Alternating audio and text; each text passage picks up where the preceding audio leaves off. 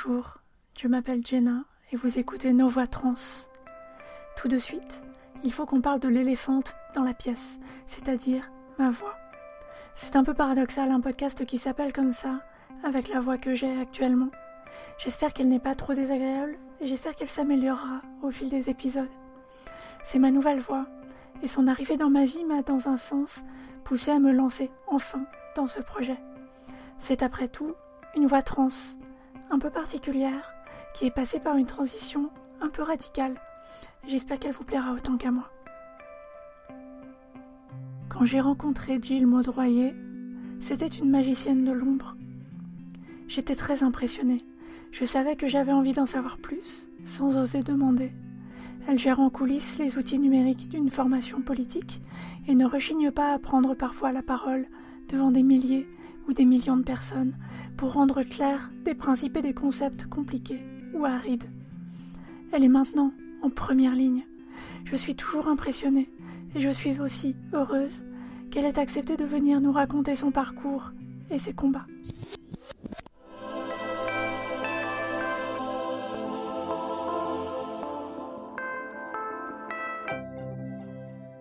Bonjour Gilles. Bonjour Jenna. Merci d'être venu.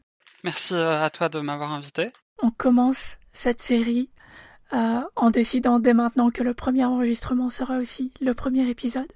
Et on va commencer par toi, ta présentation. Comment t'as découvert le concept de transidentité?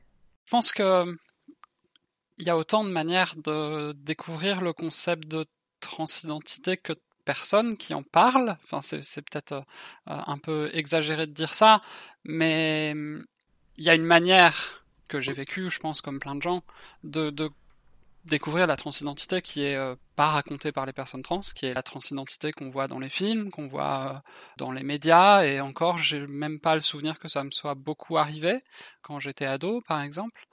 La manière qu'il y a aussi dans le discours qu'on peut avoir dans son entourage, dans ses amis, dans sa famille, etc., qui d'ailleurs souvent parle de transidentité sans la nommer, euh, ou en tout cas en la nommant autrement, péjorativement, euh, ou en nommant simplement des, des, des choses, le, le, fait de, de ressembler à, au genre qu'on n'est pas censé avoir est, est, fortement puni dans la plupart des milieux que les adolescents peuvent fréquenter. C'était tout dans ta vie? Difficile à dire parce que du coup cette découverte là elle, elle a pas une date précise tu vois je ouais. je il y a quelques trucs marquants genre les, les films d'Almodovar ou des choses comme ça qui dont si je fouillais je serais capable de dire à quelle date je les ai téléchargés parce que j'archive ce, ce, genre de choses. Mais au, dire quelle est la première fois que j'ai entendu parler de quelque chose en lien avec la transidentité qui évidemment du coup est nommé pas la transidentité je je saurais pas le dire. Et souvent quand on en parle dans les premières manières qu'on qu qu peut avoir d'aborder la transidentité, c'est pour dire que c'est pas possible, que ça n'existe pas. Oui. Euh, que euh, si on est une fille, on est une fille, si on est un garçon, on est un garçon, et c'est comme ça.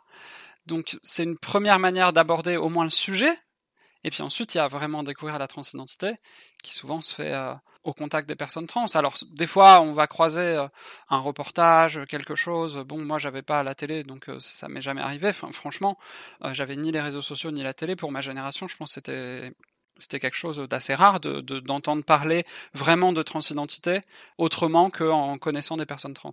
Ouais. Et, et, ensuite bah j'ai découvert le concept de transidentité euh, par d'autres personnes trans en fait. Alors grâce aux réseaux sociaux euh, mais je pense beaucoup de gens découvrent vraiment ce que c'est la transidentité et surtout découvrent, enfin pour les personnes trans c'est le plus important, c'est pas, pas de découvrir la transidentité, c'est de découvrir que c'est possible de transitionner. Oui. Beaucoup de personnes trans du coup bah, découvrent aussi euh, par d'autres personnes trans et c'est dommage parce que il euh, y a énormément de progrès à faire. Ça, enfin, ça devrait pas être comme ça. On devrait pouvoir euh, avoir l'idée de transitionner euh, le plus possible simplement parce que voilà, on sait que c'est possible, on nous apprend que c'est possible, il faudrait qu'on puisse savoir que ça fait partie du champ des possibles, comme à l'école, on essaie tant bien que mal, euh, c'est très mal fait, mais euh, il peut y avoir un petit quelque chose de, euh, on essaie de t'expliquer que il n'y a pas que l'hétérosexualité qui existe. Oui. Ben, la, de la même chose, tout le monde devrait savoir que la transidentité existe à la fin de l'adolescence. Bon, c'est pas le cas. Si possible avant, si on veut pouvoir profiter des bloqueurs.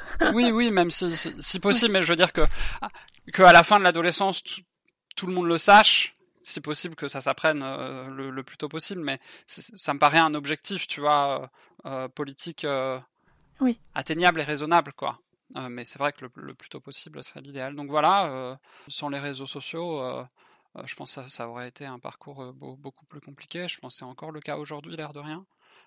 parce que on a plus de représentation médiatique qu'avant des personnes trans, mais elles sont quand même encore énormément en dehors des, peut-être de certains médias euh, qui traitent particulièrement des questions LGBT, elles sont encore énormément euh, caricaturales, ces, représentations des, transitions. Elles sont soumises à un, certain cis-gaze, un, peu comme il y a un male gaze, euh, un male gaze dans le cinéma, c'est-à-dire c'est le regard des, personnes pas trans, enfin des personnes cis sur la transidentité généralement.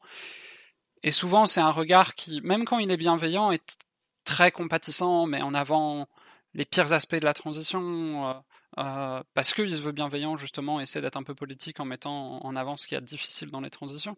C'est aussi un regard qui décourage les transitions, beaucoup. Oui. Euh, ben, si la, la, seule chose que tu lis, même si tu t'informes beaucoup sur la transidentité, c'est les suicides, les, les, les, violences que subissent les personnes trans, etc.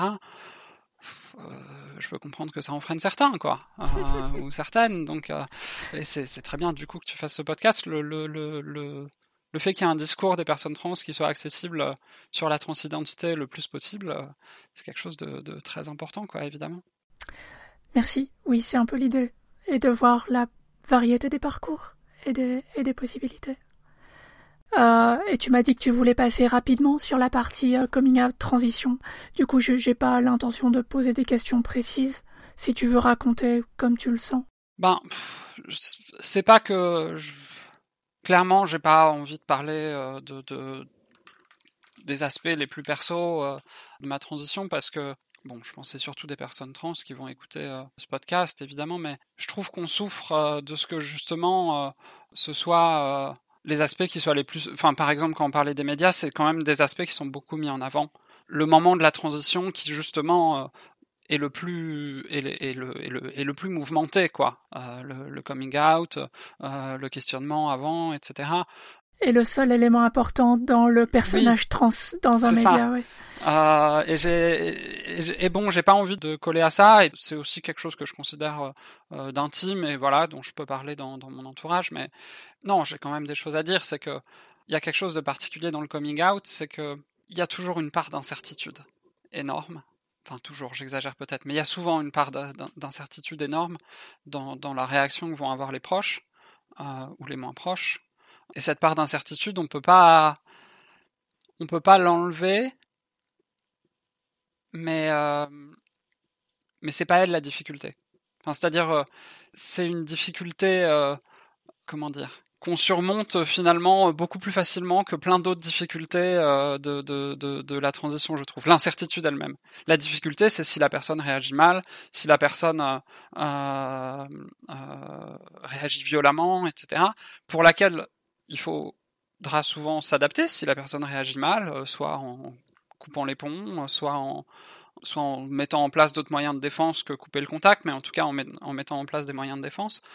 Et je pense c'est important dans ces moments-là, euh, justement de, prévoir toutes les possibilités euh, et de chercher du support pour les pour pour ce qui peut arriver. Euh, pour anticiper un peu cette incertitude et faire que l'incertitude en elle-même soit pas la difficulté, mais simplement les, conséquences, euh, les conséquences possibles. Et voilà, c'est pour ça que j'ai envie de dire le, le coming out, c'est pas quelque chose dont on doit avoir peur à cause de cette incertitude, c'est quelque chose euh, contre lequel on peut s'organiser, enfin, Là, on, peut s'organiser pour faire un coming out euh, dont on va gérer les conséquences et bah faut être prêt ou prête à un moment euh, aussi euh, aussi au pire avant de faire son, son coming out. Et je pense c'est quelque chose aussi qui qui pour moi était était très présent. C'est-à-dire qu'à partir du moment où j'ai fait mon coming out j'ai toujours envisagé le pire. Alors le pire étant pour moi de, de couper totalement les ponts avec certaines personnes. Et c'est ça qui a permis que relativement à ce pire que j'envisageais, ben, ça puisse pas être pire, quoi. voilà. Et, je pense que c'est vraiment important de, de, d'envisager ça, quoi. Et, et, ensuite, de tirer parti de l'expérience des personnes qui ont déjà fait des coming out et qui en ont parce que moi là ce que je raconte c'est un, aspect très précis mais euh, sur euh, sur le Wikitrans par exemple il y a énormément de ressources euh, pour aider à ça et, euh, et il faut pas tant se référer aux histoires qu'ont vécu les autres parce que les histoires sont très particulières qu'aux enseignements que en ont fait à partir de ces histoires parce que les histoires bon on en, connaît quatre, on en connaît cinq, la sienne va être totalement différente. On, et, peut, peut jamais transposer, oui. Voilà, c'est ça. Voilà. J'en dirai pas beaucoup plus sur, euh, sur euh, comment ça s'est passé avec mes proches, si ce n'est que euh, avec beaucoup d'entre eux, j'ai quand même eu de la chance. Pas tous. Mais j'ai aussi perdu quelques personnes et je pense que il faut pas avoir peur de ça. C'est faut, faut l'envisager, ça va arriver et j'ai envie de dire oui. c'est pour le meilleur. C'est ça bon permet aussi de faire le tri quoi. C'est voilà.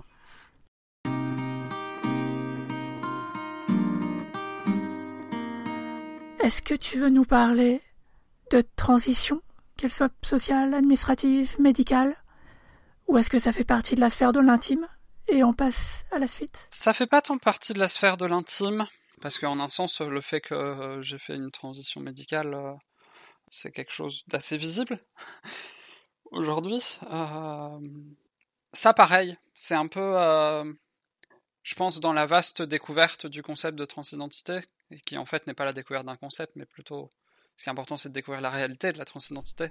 Euh, il y a ça aussi. Il y a la découverte de la réalité de ce que de ce qu'est la transition médicale, dans tout ce que ça implique, de ce qu'est la transition administrative, dans tout ce que ça implique, et de ce qu'est la transition sociale.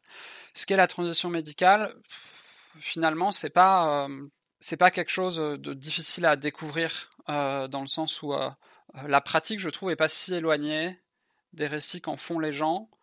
Pour moi, elle a peut-être été euh, un peu plus facile. Un peu plus facile parce que, pour plein de raisons, mais notamment une qui est que je suis une bête de travail administratif. Enfin, et du coup, le, enfin, la transition médicale, c'est beaucoup d'administratif en fait, presque plus que la transition administrative. C'est vrai. La, la, la, Sécu, euh, c'est Autant réunir les témoignages, etc., ça peut être compliqué, mais une fois qu'on les a réunis, euh, faire un dossier euh, de changement de prénom ou de, changement euh, de sexe à l'état civil, je trouve que c'est plus simple que de bien gérer ces remboursements de sécurité sociale. Parce que c'est ça concrètement la transition médicale. bon, c'est du doute, choisir ce qu'on veut faire, etc. Mais ça c'est normal. C'est pas une difficulté en soi. C'est normal de douter, c'est normal de prendre son temps. Mais c'est beaucoup de questionnements sur est-ce que je vais être remboursé, est-ce que c'est possible, est-ce qu'il y a des médecins qui font ça, est-ce que je vais trouver mon médecin, est-ce que euh, mon médecin a le droit de me prescrire ça, est-ce qu'il me dit qu'il n'a pas le droit de me le prescrire et en fait c'est moi à moi de lui apprendre que si. Et ça, bon, pour moi, euh, je savais le faire. Mais j'encourage vraiment euh, les personnes trans à ne pas, pour le coup, se fier à ce que racontent les personnes trans à partir de leur expérience, parce que ce qu'ont vécu les personnes trans et du coup ce dont elles font le récit, c'est pas forcément réellement l'état de la loi et du droit. Euh, typiquement, il y a des gens qui peuvent raconter ouais, j'ai pas été remboursé de ça. Oui, sauf que si t'avais écrit un petit mail à la Sécu, en vrai, il t'aurait été remboursé parce qu'ils n'ont pas le choix. Et du coup, ils partent du principe que c'est comme ça, la Sécu rembourse pas. Et ce, ce à quoi il faut se référer, euh, avant tout, c'est pas les récits des autres personnes trans pour le coup, c'est si on en a la capacité, si on en a euh, les, moyens, allez lire, euh, lire le droit, allez lire euh, les, les, codes ATM de la Sécu qui sont en gros le, vaste bouquin référentiel qui est un genre d'annuaire de, tous les actes techniques médicaux qui peuvent être faits par un médecin, à quelles conditions ils sont remboursés, etc. Tout ça est codifié très précisément. et c'est comme ça que j'ai découvert, par exemple, comment je pouvais me faire rembourser mon laser sans ALD euh, ce que à peu près euh, tout le monde me, me, présentait comme impossible euh, dans, dans, mon entourage trans à l'époque. et c'est passé. la première fois, ça n'a pas marché. J'ai écrit un mail à la Sécu, je leur ai fait pourquoi? Et ils m'ont dit ah, d'accord. Et enfin voilà. Mais et, pareil, euh, l'autre jour, un remboursement qui passe pas bien, j'écris un mail, euh, je, leur euh, prouve par A plus B que toutes les cases sont cochées et, le remboursement passe. Et en fait, il y a beaucoup de compétences d'autodéfense administrative plus que de savoir ce qui marche ou pas en réalité. quoi. Et cette compétence-là, elle manque à beaucoup de gens parce que c'est hyper compliqué. Elle s'acquiert pas en un jour, mais c'est une des compétences les plus importantes pour la transition médicale et on le dit pas assez.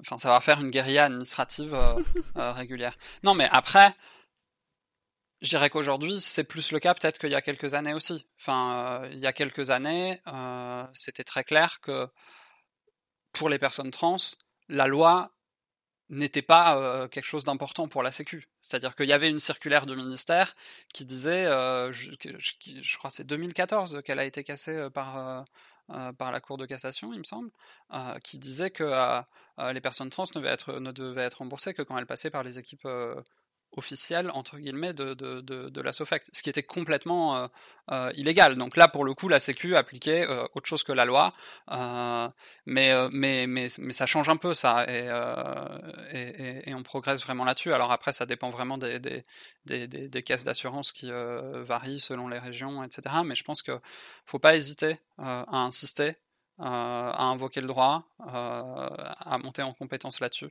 parce que c'est c'est ce qui fait, c'est aussi ce qui fait bouger les lignes, quoi. Je trouve ça un sujet super intéressant parce que c'est euh, c'est clairement des compétences qui sont pas automatiques, qui sont compliquées, qui découlent d'avoir certaines certaines compétences à la fois linguistiques, peut-être légales, et des capacités. Euh, ça découle d'un certain nombre de privilèges. Ah mais complètement. Et c'est je et je vois comment c'est l'objet de beaucoup de de groupes d'entraide de groupes d'autosupport trans que de se conseiller mutuellement. Alors je sais que ça va à l'encontre de ce que tu disais sur le fait de pas juste appliquer les trucs, mais j'ai l'impression qu'il peut y avoir une intelligence collective qui n'applique pas bêtement juste la l'expérience d'une personne, mais qui arrive à mettre en commun les points positifs, comme celui que tu as mentionné sur l'épilation, et de pouvoir monter en compétence, pas forcément seul, parce que c'est beaucoup plus dur qu'en groupe. Clairement. Clairement. Mais, euh, mais c'est pas évident aussi parce que des fois même tu vas à contre-courant en faisant ça. C'est-à-dire que moi, ça m'est arrivé dans des groupes d'autosupport qu'on me dise que des choses étaient impossibles et qu'on me maintienne que c'était impossible alors que j'avais réussi à les obtenir euh, de, de, de, la sécu, tu vois. Euh, et donc c'est pas parce que euh, ça se passe comme ça, telle discrimination existe, euh, est un savoir aussi acquis qui fait partie d'un capital militant et que bah dire que ah bah moi désolé mais j'ai trouvé un moyen que ça passe c'est ça remet aussi en cause ce capital militant. Donc euh, c'est c'est pas forcément évident non plus quoi. Oui. Et c'est un savoir qui perpétue l'évolution oui oui, oui. J'ai euh, j'ai un exemple assez proche qui est d'avoir pu changer de civilité auprès de la sécurité sociale avant de changer d'état civil c'est comme euh, la personne qui avait réussi à changer d'état civil euh, avant la loi de modernisation de la justice au XXIe siècle. Et qui a eu un deuxième enfant. Comment a-t-elle fait? Je, me, demande comment elle a fait, tu vois. Oui. Mais, euh, enfin, tu, tu, le sais aussi, mais euh, parce que toi aussi, tu as dû monter beaucoup en compétences juridiques, par exemple, sur, la, sur la question de la PMA, mais enfin, il y a énormément de choses voilà, qui se lisent entre les lignes d'un, d'un texte en, en, disant Ah oui, mais c'est une, cette interprétation-là pas forcément la seule. Euh, et euh, expliquer à un médecin qu'il a le droit de faire quelque chose, tout ça, c'est. Bref, c'est euh, c'est un savoir qui. Mais tu as, raison de le dire et c'est très important, qui est extrêmement mal distribué dans la société, qui est clairement très lié à la classe, c'est évident. et je pense que au-delà de ça, toute la transition est c'est beaucoup plus facile euh, quand euh, tu as de l'argent et des diplômes quoi. Enfin c'est une évidence euh, presque c'est une tautologie quoi. Mais mais mais j'ai pu enfin pour le coup pour pour parler de ma propre transition, c'est quelque chose dont je me suis rendu compte aussi, c'est-à-dire que j'ai fait une partie de ma transition le début notamment dans dans une situation financière pas terrible, on va dire. Et puis du jour où j'ai eu de l'argent, tout était plus simple quoi.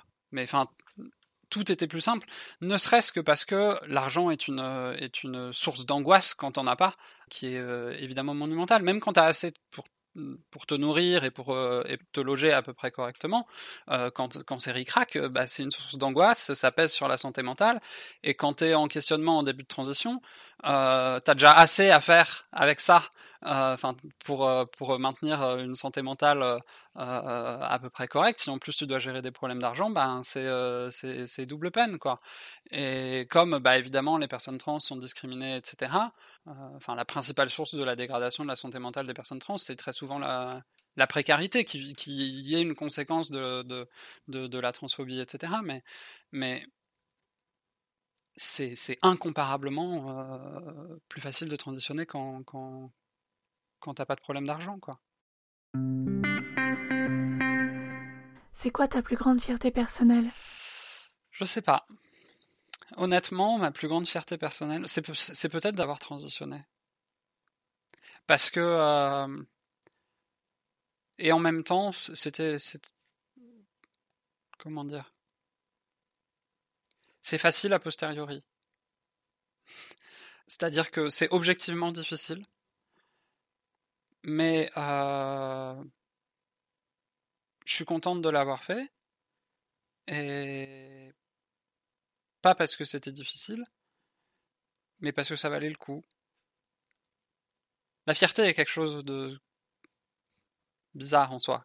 Euh, est-ce qu'on est fier vis-à-vis des autres? Est-ce que je suis fier vis-à-vis de moi? Je pense que je suis fier vis-à-vis de moi-même. Genre je me, je me, je me remercie moi-même d'avoir fait ce choix. Je me demande bien ce que serait ma vie si euh, euh, j'avais pas décidé de transitionner il y a quelques années, quoi. Donc ouais, c'est probablement ma plus grande fierté personnelle. C'est incroyablement banal. C'est moi, j'ai une, enfin pour une personne trans, c'est incroyablement banal. J'ai une autre question que que que j'aimais bien me poser à, mes amis euh, il y a quelques temps quand j'ai découvert, qui est quel est le, meilleur choix que tu fait? Pour le coup, c'est étonnamment pour le coup la, meilleure euh, la meilleure réponse n'était pas enfin la, réponse, le meilleur choix que j'ai fait, n'était pas de transitionner. Parce que je pas totalement.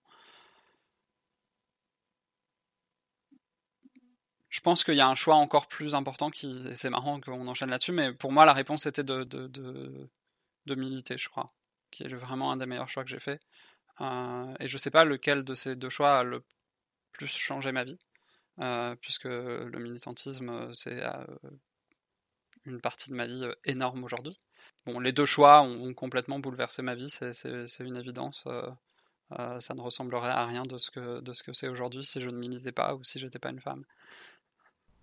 Voilà. c'est à la fois une très jolie réponse et une très jolie transition vers la partie de l'entretien sur le militantisme. Est-ce que tu veux nous décrire un peu ton parcours militant? Ouais, euh, j'ai commencé à militer quand j'avais 16-17 ans, je crois, 15-16 ans, dans les manifs, euh, dans les manifs lycéennes, euh, dans, dans, la ville où j'ai grandi. J'allais souvent à des manifs avant, parfois en famille même. et puis j'ai commencé à, d'abord aller aux manifs organisés dans mon lycée, et puis l'année suivante, comme les terminales qui euh, les organisaient l'année d'avant étaient partis, ben, euh, je me suis retrouvé parmi, euh, parmi ceux qui les organisaient, puis on, a bloqué, on a bloqué le lycée aussi quelques jours, ça c'était marrant. aussi parce qu'on avait déjà à l'époque, c'est très important, mais l'expérience de la génération précédente des, des, des militants le, grand blocage euh, de il y a trois ans où on avait dormi dans le hall du lycée pendant deux semaines, euh, etc. Alors on n'a jamais réussi à aller jusque là, mais c'était un peu euh, un, exemple à suivre. Et donc j'ai milité ouais deux, ans dans les mouvements lycéens assez activement sur sur sur ma ville. Et puis la première année, on a gagné. la réforme a été reportée. C'est pour ça qu'il y a eu un mouvement à nouveau la deuxième année. Et la deuxième année, on a perdu. Euh, la réforme est passée. Euh, alors c'était Châtel et Darcos ou l'inverse, je sais plus. Euh, c'était à peu près la même chose. C'était un, un, énième découpage des filières, lycée, lycée un peu à la carte, prétexte pour en fait une grosse baisse de moyens, quoi. Et bah, j'avais pas trop envie de rentrer chez moi. Après ces deux ans de mouvement lycéen, j'étais un peu perdu, quoi. J'avais fait que ça pendant trois mois, tous les matins très tôt, à faire plein de réunions. Enfin, ça occupait quasiment tout mon temps libre. Et donc, j'avais pas envie de rentrer chez moi. Et bah, j'ai j'ai fait sur internet. je pense que c'est la première fois que non, c'est pas vrai. Je m'intéressais déjà au féminisme sur internet, mais c'est la première fois que vraiment internet m'a mis en contact avec des gens. Et du coup, j'ai rejoint un parti politique qui était le parti de gauche à l'époque. aussi parce que d'autres partis euh, m'avaient un peu couru après, essayé de me recruter pendant les mouvements lycéens et que j'aimais pas ça. Euh, donc, euh, non mais c'est super bizarre, hein, mais par esprit de contradiction, je crois que j'ai rejoint un peu les, les, seuls qui avaient pas, qui s'étaient pas montrés trop opportunistes. et ce qui était complètement hasard et dû aux particularités locales, hein, mais, mais voilà, il y a, un effet évidemment complètement contingent où j'aurais pu euh, pu euh, être chez les Verts, euh, j'aurais pu être au NPA, etc. D'ailleurs, beaucoup de mes potes de l'époque sont, sont, partis au NPA et où bah a posteriori je me, dis que euh, j'ai fait un bon choix et que je, suis je suis content d'être là où je suis. Mais peut-être que mais aussi parce que je me suis formé à ces idées là du coup parce que c'était il y a plus de dix ans maintenant. Euh, donc euh, en dix ans il s'est il s'est passé il s'est passé plein de choses. Donc voilà, ensuite je suis arrivé à Paris pour mes études. J'ai rencontré d'autres militants. À ce moment-là, j'ai continué. j'ai eu un militantisme qui, pendant des années, était vraiment partisan, quoi, au sens de engagé dans un parti politique. j'ai rencontré plein de gens. Je dis que c'est un des meilleurs choix de ma vie parce que ça m'a permis d'échapper aussi au milieu étudiant dans lequel j'étais euh, quand je suis arrivé à Paris et que j'aimais bof.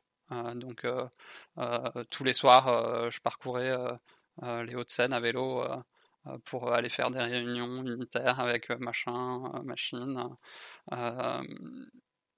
et je, je, m'épuisais un temps fou là-dedans, pour d'ailleurs de manière disproportionnée par rapport aux effets de cette action militante.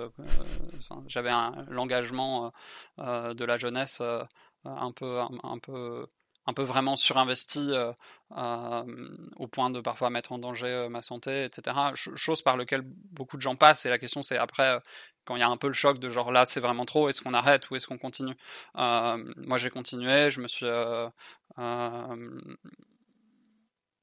et finalement, le, choc est venu, est venu assez tard, mais j'ai continué, j'ai, rencontré plein de gens formidables et qui m'ont énormément appris. À la fois localement là où j'étais et puis petit à petit des, gens un, peu plus centraux dans les, dans, dans les directions et dans les stratégies aussi que, que pouvait prendre le parti de gauche à l'époque et c'était quelque chose qui, qui, me fascinait aussi parce que au-delà du militantisme la réflexion sur la stratégie politique est quelque chose que je trouve d'absolument passionnant parce que je milite pour être efficace. Euh, je milite réellement pour euh, euh, changer les choses le, plus possible et je, ne suis pas dogmatique sur la manière dont ça doit être fait ou c'est-à-dire que si, euh, enfin aujourd'hui, euh, je crois euh, en une manière de faire les choses, et puis je pense que évidemment, elle est circonstancielle et, liée à, des moments historiques. Et si demain il faut faire autrement parce que ça paraît plus logique au vu de la situation politique, et ben, et ben, je ferai autrement. Mais aujourd'hui, je, suis assez contente de ce que je fais, et donc bon, poursuivre mon parcours. J'ai donc j'ai milité pas mal dans, dans, les Hauts-de-Seine, puis ensuite j'ai passé un an à l'étranger, je suis revenu, j'ai continué à militer euh, euh, dans les Hauts-de-Seine, mais voilà, du militantisme partisan assez classique. J'ai fait la, campagne de 2012, tout ça. et puis ensuite, de manière un peu simultanée, je me suis investi dans la campagne présidentielle et j'ai commencé ma transition. et puis je me suis remis sur Twitter. Et donc à ce moment-là, il y a eu une, une, période où à la fois mon militantisme partisan, il est devenu un peu plus euh, moins public. J'étais moins euh, en train de faire le tour du département, euh, des marchés, des réunions, etc. Mais plus dans un bureau, c'est aussi le moment où mon militantisme il est devenu à plein temps, puisque je, travaille dans, le mouvement politique dans, dans, lequel, dans lequel je milite, et où en même temps il s'est diversifié, parce qu'à côté, il a commencé petit à petit à avoir un militantisme trans et féministe,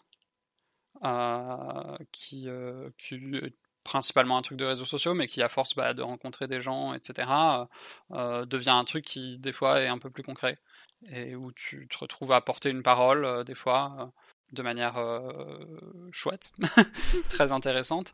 Et aujourd'hui, je reviens un peu de ça, c'est-à-dire que, ayant quand même maintenant ma transition, c'est pas derrière moi, mais c'est un truc qui vraiment est bien implanté dans le décor de ma vie. À la fois, j'ai envie de revenir à un militantisme plus plus généraliste. et en même temps, je suis super contente parce que ce militantisme plus, plus généraliste, il est beaucoup plus éclairé qu'auparavant par ben, tout ce que le militantisme trans, féministe, etc. m'a appris. Et globalement, des objectifs politiques des groupes sociaux minoritaires de, manière générale. Du coup, je milite peut-être un peu moins sur les questions, sur les questions trans en ce moment que ces dernières années.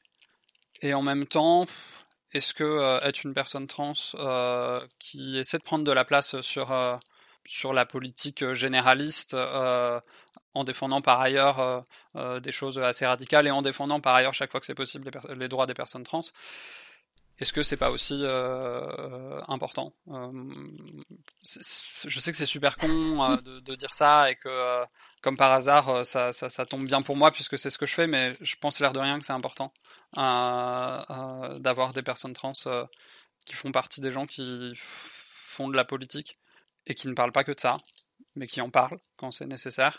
De même que c'est important euh, d'avoir des femmes, parce qu'on sait que en fait, quand il y a des femmes euh, dans les assemblées, il y a plus de mesures en faveur des droits des femmes qui sont prises. Donc je pense que c'est relativement important, à la fois pour la représentation et aussi pour euh, enfin, politiquement faire avancer, euh, faire avancer nos droits. Euh, concrètement, derrière chaque personne cis qui qui fait une proposition d'une mesure pour, pour les droits des personnes trans, il y a une personne trans qui bosse derrière. peut-être pas en, en, relation directe, peut-être que ça passe par un conseiller qui connaît une personne trans ou un conseiller qui connaît quelqu'un qui connaît une personne trans. Mais à la base, il y a quelqu'un qui milite, quoi. Donc, ça ne sort pas de nulle part. Voilà, pour mon parcours. je, me suis un peu dispersé. Non, je trouve que c'est très... Euh, ça, se, ça se suit facilement. Euh, j'aime bien la façon dont tu parles de comment tu passes d'un militantisme à l'autre. Je, je sens comme un, un pendule, un métronome. Où je passe un peu de temps sur du militantisme vraiment, genre non mixte, comme aujourd'hui. Et puis, euh, et puis j'ai fait les municipales qui étaient clairement, on n'a pas du tout parlé de questions LGBT au niveau ben local en fait. Et, euh, et je trouve ça chouette de pouvoir faire les deux.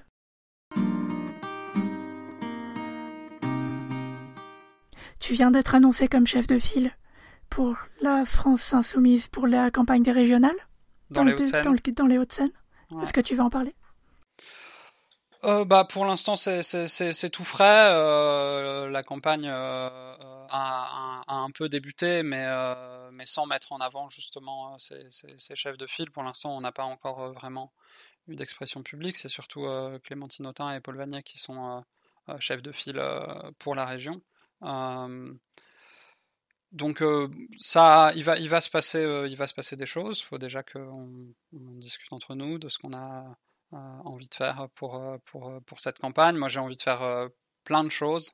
je pense c'est une campagne qui va pas être évidente parce que bah, si c'est confinement ou même couvre-feu à 18h, il y a plein d'actions traditionnelles entre guillemets du militantisme qui sont complètement impossibles.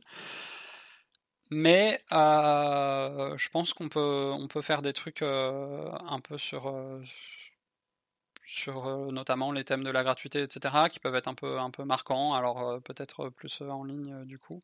et moi, j'ai, j'ai, envie de faire des trucs comme ça. donc, je vais pas en dire plus pour l'instant, mais, mais en tout cas, je suis vraiment contente de, de, de, de, ça. pour moi, du coup, ça signe un peu la fin de cette période où je militais dans l'ombre, sans jamais apparaître en public entre guillemets. Euh, même si bon, voilà, j'ai participé à plein de trucs avant, mais c'est pas du tout la même chose quand même d'être candidate à une élection et de participer à une conférence, quoi. Euh, et, et, donc je suis assez assez contente de ça. c'est la première fois que je suis candidate à une élection en plus de 10 ans de militantisme. Donc on va voir comment ça se passe. C'est aussi une première expérience pour moi. je vais essayer de, bien m'entourer aussi de, personnes qui vont me donner des conseils, qui, vont m'aider là-dedans, parce que c'est, je pense pas une bonne idée de faire ça seul. Donc voilà, j'ai hâte de, ça. je suis vraiment, vraiment contente et j'ai envie que ça serve. Et si j'ai la chance d'être élu, et eh ben j'ai hâte aussi. dans le sens où je pense qu'il y a moyen de s'amuser aussi parce que je dis s'amuser parce que c'est important que le militantisme ce soit amusant et c'est amusant pas dans le sens où on fait ça par intérêt personnel pour s'amuser, mais dans le sens où si on s'amuse pas, on le fait pas bien. Euh... J'aurais utilisé le terme, euh, enfin, trouver du plaisir dans ce qu'on fait, en fait. C'est ça, trouver du plaisir dans ce qu'on fait. Et je pense qu'au Conseil régional, je regardais ce matin un direct euh, euh, de la commission permanente. Il y a moyen de s'amuser un peu plus qu'ils ne le font aujourd'hui, parce que leurs leurs interventions sont filmées, sont enregistrées, tout ça. Euh, donc il y a moyen aussi que ce conseil se voit un peu plus de l'extérieur, euh, parce qu'il n'y avait pas grand monde sur le live ce matin. Euh, parce que bah, même s'ils sont filmés, ils n'ont pas encore en tête ça. Que quand on est dans une assemblée, on parle aux autres membres de l'assemblée, mais on parle aussi aux gens à l'extérieur qui regardent.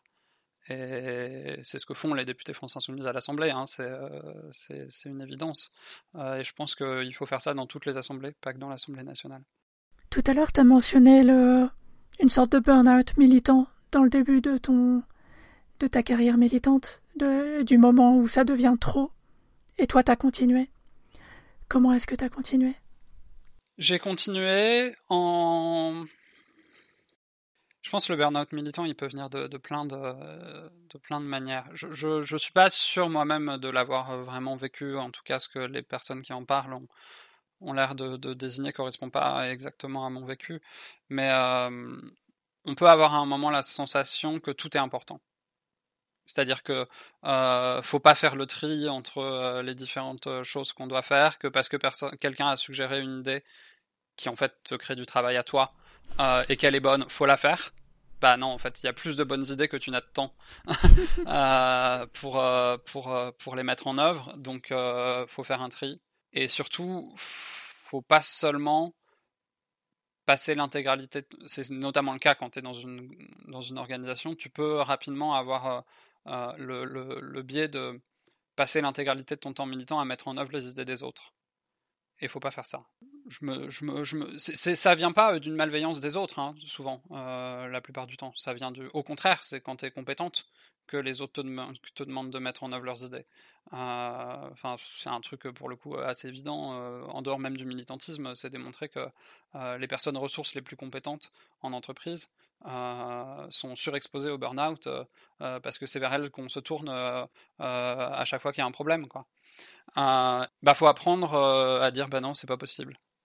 Euh, et pas avoir et oui bah du coup la personne peut-être que la prochaine fois elle va se tourner vers quelqu'un d'autre euh, mais faut pas le prendre personnellement enfin c'est pas grave c'est même euh, mieux euh, que, que, le travail se, se, se répartisse et après euh, apprendre à dire non faut apprendre à dire à dire non gentiment parce que c'est juste plus sympa et qu'au début justement quand quand t'es encore un peu sous pression que que t'as pas encore pleinement la maîtrise de ça ça peut ça peut aussi ne, pas ne, pas être évident euh, donc c'est un apprentissage que j'ai fait, par lequel je suis passé, par lequel je pense beaucoup de gens passent. Euh, et aujourd'hui, je suis assez fier de la manière dont j'organise euh, mon temps. Alors, je, suis salarié de toute façon, mais est-ce que ça aide à limiter les heures que tu passes à tes activités militantes? Pas forcément. parce que y y a, enfin, je suis salarié, ça veut dire que pendant mon temps salarié, je milite. Ça n'empêche pas que je milite en dehors de mon temps de travail. Euh, donc non, non, ça, n'aide pas forcément, mais je veux dire que de toute façon, j'ai un temps minimum euh, qui est justement mon temps de travail euh, consacré, consacré au militantisme. Et hum, voilà, donc je, je, suis contente. Aujourd'hui, ça se passe bien, mais je pense que c'est plus ce rôle-là d'être dans une organisation où plein de gens demandent des choses qui m'a qui, qui, à un moment a pu être un truc que j'ai mis du temps à apprendre, plus que ce que plus qu'une charge émotionnelle vis-à-vis d'autres gens, etc. Parce que je me suis, j'ai toujours fait attention pour le coup à, à par exemple, pas être une être une association d'autosupport à à, moi, toute seule, tu vois. non, mais ce qui arrive à plein de personnes trans qui sont un peu visibles, euh, qui se prennent euh, toutes les difficultés de plein de personnes trans euh, dans la gueule parce que c'est elles qu'elles contactent plutôt que des assos et qui ont pas forcément voient pas forcément venir le moment où en fait c'est trop. Et ça, ça, ça m'est heureusement pas arrivé. j'ai aidé des personnes trans de mon entourage et j'ai aussi pour le coup parce que j'avais déjà cette expérience militante peut-être même avant la transidentité, le réflexe aussi de renvoyer vers euh, des assos qui, elles, sont peut-être en difficulté, sont peut-être en burn-out aussi, mais c'est des organisations, c'est pas des personnes seules. Et ce réflexe, je l'avais déjà peut-être un peu avant parce que dans le, c'est pas quelque chose que tu rencontres que dans le militantisme trans. Pendant, pendant un moment, je me suis occupé de, de, de coordonner l'équipe d'accueil du siège euh, de la France Insoumise, le standard. Euh, et tu as plein de gens qui appellent des partis politiques pour euh, des situations personnelles et sociales extrêmement compliquées. et évidemment, on, ben, on peut pas les régler, quoi. on peut donner des conseils, etc. Mais si, si, les personnes qui décrochent commencent à essayer par leurs propres moyens de régler les problèmes des personnes qui appellent, euh, elles, ne peuvent pas y arriver en fait. Elles se mettent elles-mêmes en difficulté, euh, ce qui n'est pas le but euh, initial de l'opération. quoi. Je sens comme ce podcast va en fait être une thérapie pour moi. est-ce que tu as un réseau de soutien et comment est-ce qu'il est composé? Il n'est pas spécialement officiellement organisé, mais c'est mes meilleurs potes quoi. Enfin, c'est mon, mon entourage, bon, et, ma conjointe, évidemment j'ai une liste de gens à, contacter dans l'ordre. Et puis un cercle un peu plus élargi si personne dans le cercle le plus proche n'est contactable. Mais j'ai depuis quelques années euh, cet excellent réflexe de d'appeler à l'aide quand j'ai besoin d'aide. Ce qui arrive de moins en moins souvent par ailleurs. C'est une bonne chose.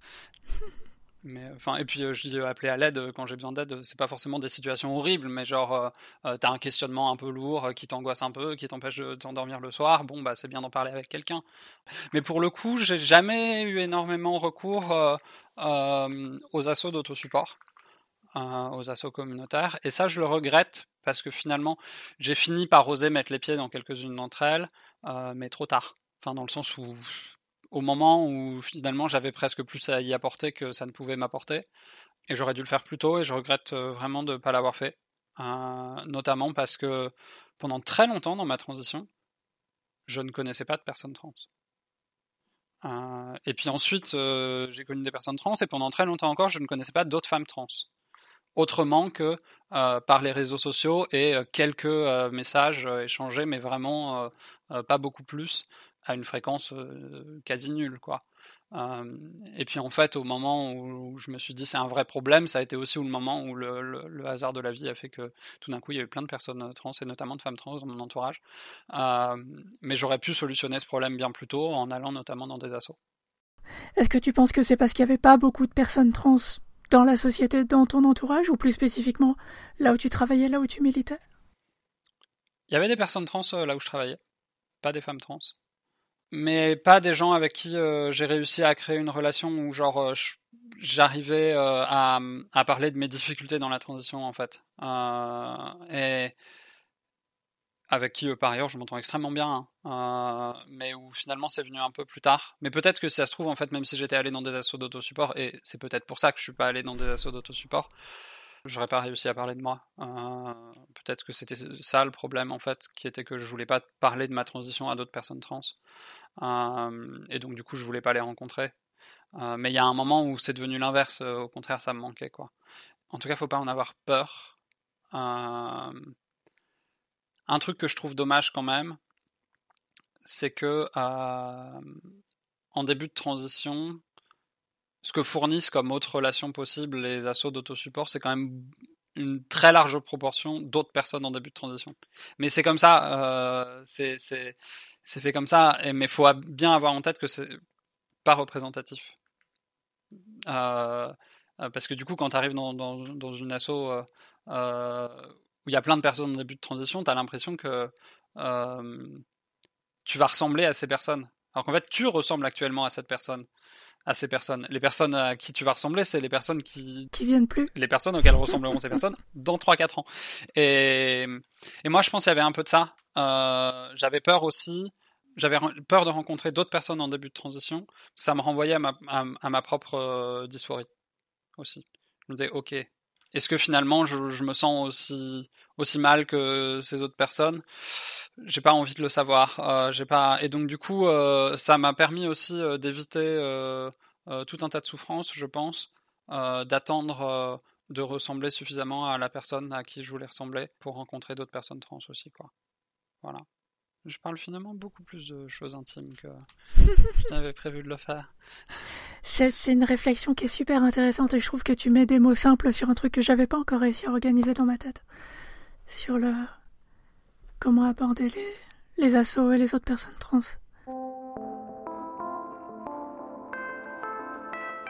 Comment est-ce que tu prends soin de toi? De plein de manières, assez, assez mal. Euh... Non, c'est pas vrai. Je progresse énormément. Euh, je pense justement, euh, avant de transitionner, j'étais une personne qui prenait assez peu soin d'elle. Pas dans le sens soin prendre soin de soi, euh, ça a aussi un sens populaire qui est euh, se faire belle. Euh, je parle vraiment de prendre soin au sens de sa propre santé déjà, physique et mentale. Ça a été, c'est comme tout, c'est un, c'est un apprentissage, prendre soin de soi.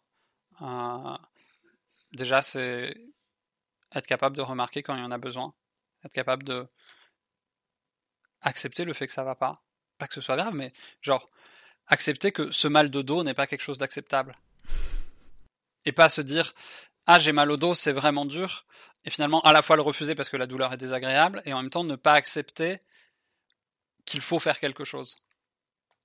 Euh, et je pense que prendre soin de soi, c'est accepter aussi qu'il faut y consacrer du temps, que quand le corps ou l'esprit renvoie du mal-être, euh, de la douleur, euh, c'est un signal qui est censé nous pousser à faire quelque chose, et pas euh, un truc malheureux euh, contre lequel on peut rien faire. Alors c'est c'est facile à dire euh, concernant la santé mentale. Je sais que pour la santé mentale c'est toute une autre question. Évidemment, j'ai traversé comme beaucoup de personnes trans, des périodes très compliquées où le type de conseils que je suis en train de donner aurait été complètement inutile. Mais là, c'est plutôt des conseils que je donne pour la santé physique parce que c'est déjà pas évident, en fait, l'air de rien, je trouve, de prendre soin de soi physiquement, de faire attention aux signaux de son propre corps. Et ben, je progresse. J'ai vraiment progressé. Euh, je suis capable de, d'aller voir un kiné quand j'ai mal au dos sans laisser traîner le truc pendant un an euh, d'aller voir et c'est aussi lié euh, à des questions euh, par ailleurs de finances de sécu de j'ai le temps pour le faire j'ai les moyens de le faire etc etc je suis capable de me dire ah il faut que je trouve un nouveau shampoing quand mes cheveux me grattent et de, de, prendre un peu de temps pour le trouver et d'essayer de trouver une solution etc c'est absurde mais ne pas accepter et essayer de trouver des solutions c'est déjà quelque chose. Et puis des fois, on trouve trouve pas de solution. Puis des fois, il faut pas trouver des solutions euh, parce que euh, euh, on se crée plus de mal en les cherchant qu'autre chose. Mais mais voir un kiné quand on a mal, je, pense ça parce que c'est absurde. J'ai vraiment eu mal au dos pendant un an à un moment sans voir de kiné. Et puis à un moment, je suis allé voir un kiné, ça a résolu le problème. et j'étais là, mais genre vraiment, pourquoi? Ne l'ai-je pas fait avant pour la santé mentale, euh, c'est un peu pareil euh, avec les psys, quoi. Je pense qu'il y a des tas de gens qui euh, hésitent à voir des psys parce que c'est hyper stigmatisé, parce que c'est hyper compliqué, l'air de rien, de trouver un bon psy, etc. Et puis c'est utile, quoi. Donc faut le faire. donc je prends soin de moi en, essayant de m'écouter un maximum déjà. Je pense que c'est le, plus important. Et ensuite je prends soin de moi en essayant de rajouter au-dessus de euh, toutes ces pratiques d'écouter ses douleurs, etc., pour penser ses plaies, ben, en essayant de rajouter du plaisir. Et ça, pour le coup, c'est euh, prendre soin de soi au sens de euh, se faire belle. Pas que se faire belle, d'ailleurs. Qu'est-ce qui te fait plaisir? Ouais, ce qui, ce qui, ce qui, bah, ce qui me fait plaisir, c'est en tout me faire belle quand j'ai l'énergie pour le faire. Ça me fait pas plaisir de, de devoir me faire belle. pour le coup, c'est une, une expérience pas tant trans que féminine extrêmement commune, c'est-à-dire on peut prendre énormément de plaisir à se maquiller euh, pour, euh, pour aller à une soirée où du coup on choisit son maquillage, on peut un peu euh, faire des trucs qui nous amusent, etc. Comme on peut trouver ça hyper chiant de devoir se maquiller un matin parce que on sait qu'on va être filmé ou photographié, mais ce jour-là on aimerait juste rester dans sa sale gueule de, de, de lever et pas devoir passer une demi-heure à ça le matin parce qu'on a envie que ce soit une demi-heure de sommeil de plus. Enfin voilà, j'ai un rapport pour le coup euh, à, la, à la beauté, aux vêtements euh, et au maquillage aussi, qui a un rapport euh, où j'aime beaucoup ça quand j'ai de l'énergie à y consacrer et quand ça me fait plaisir et quand je me sens pas contrainte à le faire. et sinon, je, ça, peut aussi être un, truc qui me fait chier, quoi. et puis il y, a, y, a, des semaines entières où c'est jean basket tous les jours trois semaines où genre je ne vais pas avoir une autre tenue qu'un jean, un basket, un pull, alors je les fais tourner et puis je mais, euh, parce que j'ai la flemme et que ça, ça c'est pas la période où ça m'amuse quoi. Euh, et du coup, bah, ces semaines-là, euh, ce qui va me faire plaisir, c'est finalement des pratiques complètement extérieures à moi-même et à mon corps ou à mon apparence. C'est en, vrai, j'ai du plaisir à travailler, hein. euh, c'est une, évidence. Euh, sinon, euh, je travaillerai pas autant et je m'investirai pas autant dans ce que je fais. mais ça va être jouer aux jeux vidéo, ça va être lire un peu, ça va être faire du dessin 3D, puisque je fais du dessin 3D un peu toute seule depuis, depuis quelques mois et ça m'amuse beaucoup. Sur quoi? Sur un logiciel qui s'appelle Blender, qui est un logiciel libre probablement un, des logiciels professionnels libres euh, les, plus aboutis que je connaisse. C'est un beau logiciel, c'est vraiment très amusant. Euh, j'aime beaucoup le dessin 3D. Je même un peu investi dans une carte graphique pour ça. Euh, c'est un peu ma découverte de l'année et ma nouvelle pratique pour me détendre qui, qui m'amuse beaucoup. Tu vois, il faudra partager ce que tu dessines.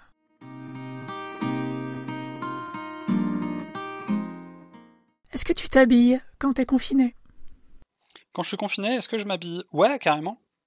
Je m'habille euh, pas pour. Euh, j'essaie de pas m'habiller pour les autres. J'essaie de m'habiller pour moi et pour euh, me plaire. Enfin, bien sûr que je m'habille pour les autres.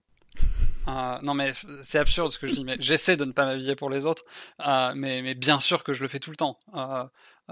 quand ça m'arrive régulièrement dans mon militantisme d'être photographié ou filmé, évidemment que je réfléchis pas seulement à comment je veux être dans ce machin, mais comment vont me voir les autres aussi.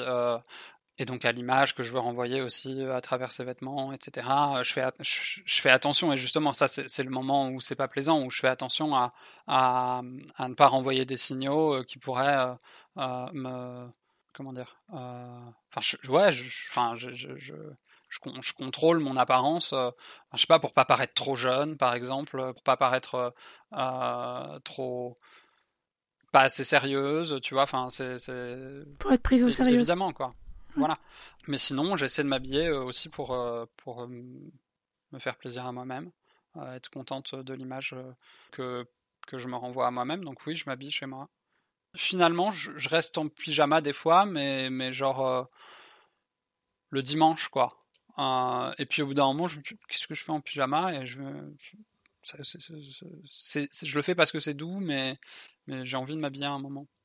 Ok. Je me maquille rarement quand je suis toute seule chez moi, par contre. Ouais. Ça, c'est plus de travail. Euh... Je teste des tenues aussi quand je suis chez moi, évidemment. En vrai, j'ai un, j'ai un, j'ai un vrai goût pour les vêtements.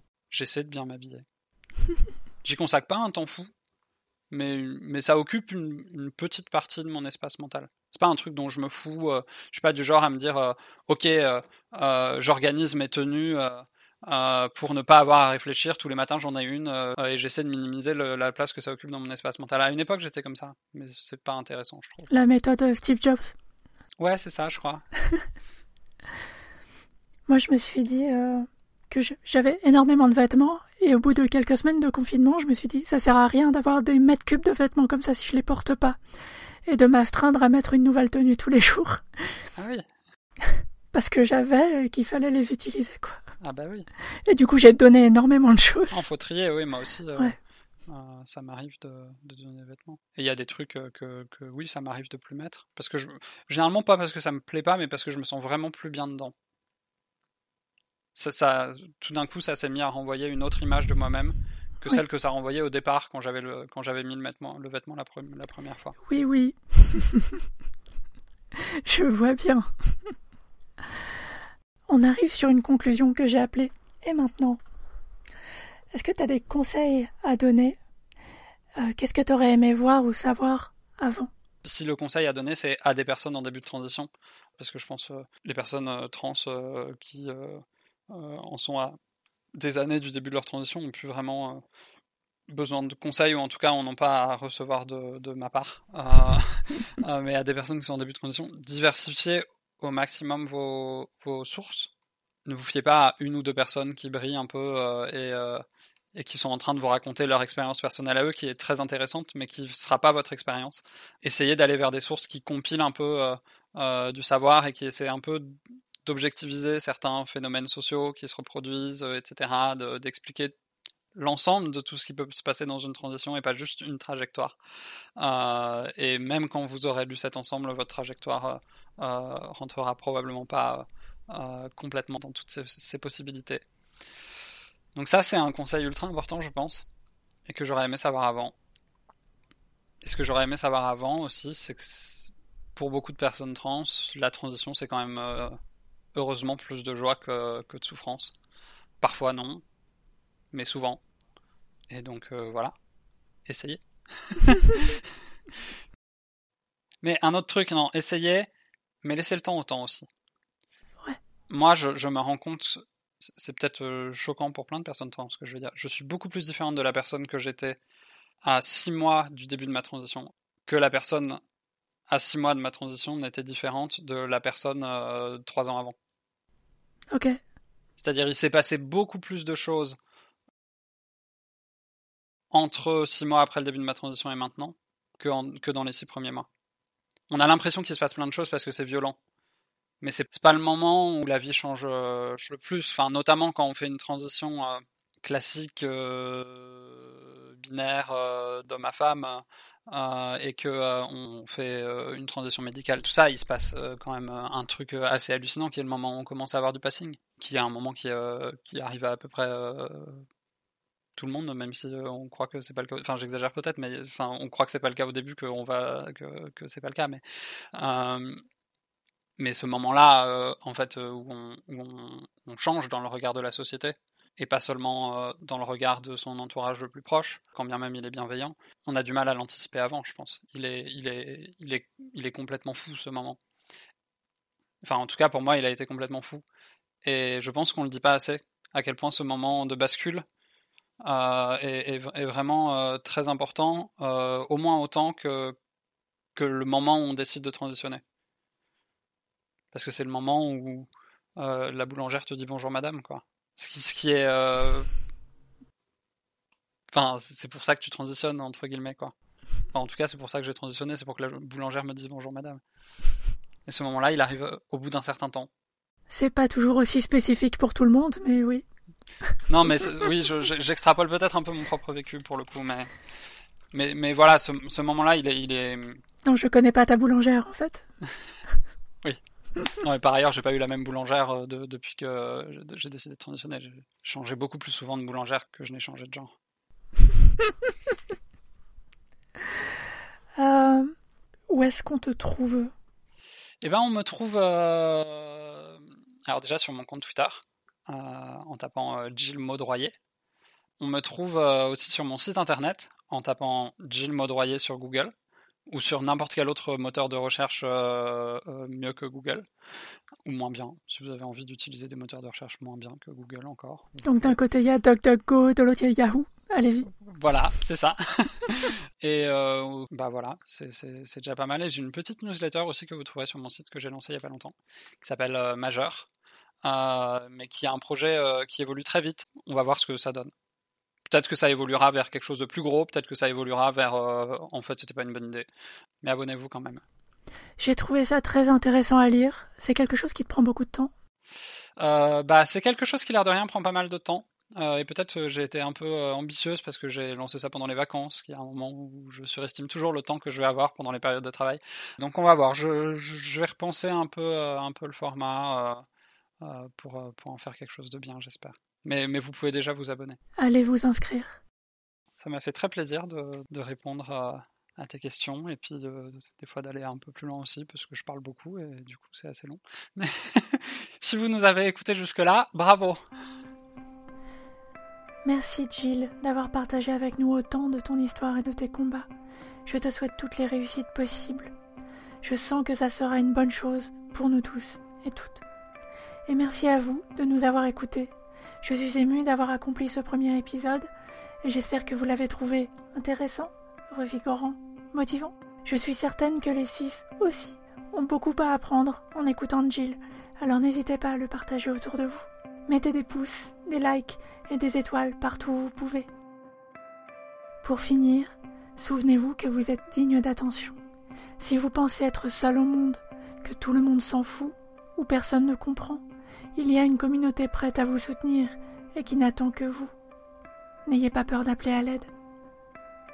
Que ce soit ici ou ailleurs, continuez à écouter nos voix trans.